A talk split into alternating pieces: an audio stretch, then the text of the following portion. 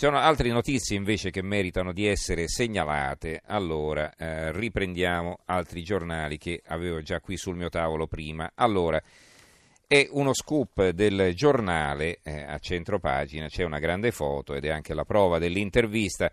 Faccia a faccia con Cesare Battisti, non tornerò mai in Italia. Il colloquio con l'assassino in Brasile, il giornalista Paolo Manzo, che qui si vede nella foto assieme a Cesare Battisti in un bar di Cananeia in Brasile, appunto, lo ha intervistato, un'intervista esclusiva che trovate sul giornale, sempre sul Caso Battisti, il tempo apre così, Battisti, rabbia italiana a Rio, associazioni, istituti, comitati in Brasile, tutti contro il terrorista, lui non mi avrete, il figlio del macellaio ucciso, Dio lo punirà. Eh, sul tempo vi leggo invece quest'altro titolo sotto la testata con una grande foto di Gianfranco Fini, non solo Monte Carlo, Fini e Tugliani nei guai, indagini chiuse sull'ex leader di AN, il reato, riciclaggio, verso il processo pure compagna, cognato e suocero e per il re del gioco Corallo c'è una stangata in arrivo.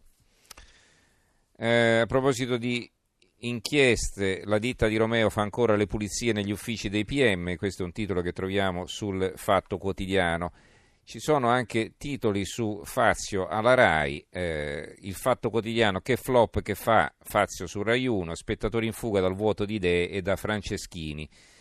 E sul tempo invece crollo di ascolti Fazio dal 30 al 9%, inaccettabile, Ansaldi che è un uno dei membri della commissione di vigilanza del PD, duro con il conduttore. Eh, treni, arrivano le guardie, la provincia, e qui parliamo su, del quotidiano L'Adige, quindi del Trentino Alto Adige, la provincia di Trento, servizi di vigilanza contro i violenti, l'intervento è previsto sulla tratta Trento-Verona dove sono stati aggrediti cinque controllori. Una notizia analoga sulla tribuna di Treviso, nuova, nuova violenza in stazione, ferroviere, rapinato e ferito, due stranieri presi sul treno. Ehm, Nuoro, allarme, amianto in centro e la nuova Sardegna, chiusa parte dell'ex provveditorato, 11 casi di tumori sospetti tra i dipendenti. Questa è una cosa molto grave.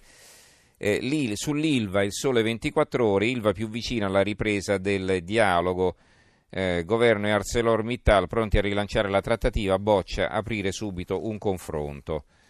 Eh, ape volontario dal 2018, perso un anno per il via, decreto fermo alla, Conte, alla, Corte dei Conti, tempi incerti per l'ok, quindi è tutto pronto ma la Corte dei Conti non dato il via libera e l'Ape dovrebbe partire dal 2018. Sempre sull'Ilva il secolo XIX ci apre, Ilva adesso Mittal apre, soluzione da trovare, l'azionista cerchiamo un accordo con governo e sindacati. Una notizia eh, che lascia pensare eh, sul secolo XIX, Lidl cancella le croci dal poster di Dolce Acqua, urtano le altre fedi, il sindaco protesta. La maxi foto accanto alla cassa della Lider è quella di Dolce Acqua a Borgo dell'Imperiese, ma a guardare bene mancano le croci della chiesa e del campanile, cancellate per non urtare le sensibilità religiose di chi fa la spesa nel discount di Camporosso, zona a forte presenza di immigrati musulmani. Il sindaco di Dolce Acqua minaccia denunce. Roba da matti. Chiasso è il fratello dell'attentatore, la provincia di Como. Svelato il legame dell'arrestato con il killer di Marsiglia, non è passato dal centro di Como. Eh, una notizia di economia, eh, di altra crisi sindacale, Colussi a casa 125 dipendenti, il titolo del Corriere dell'Umbria, la fabbrica di biscotti è di Perugia.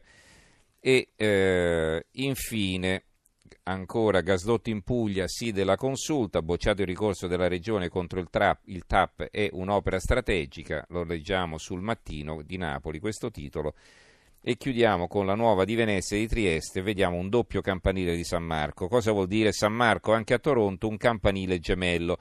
La nostalgia degli immigrati è senza fine. In Canada, a Toronto, sarà inaugurato sabato un campanile gemello di San Marco, alto 35 metri, realizzato grazie alla colletta dei Veneti dell'Ontario, che hanno sborsato 500 dollari ciascuno per vedere sempre da vicino il loro gioiello.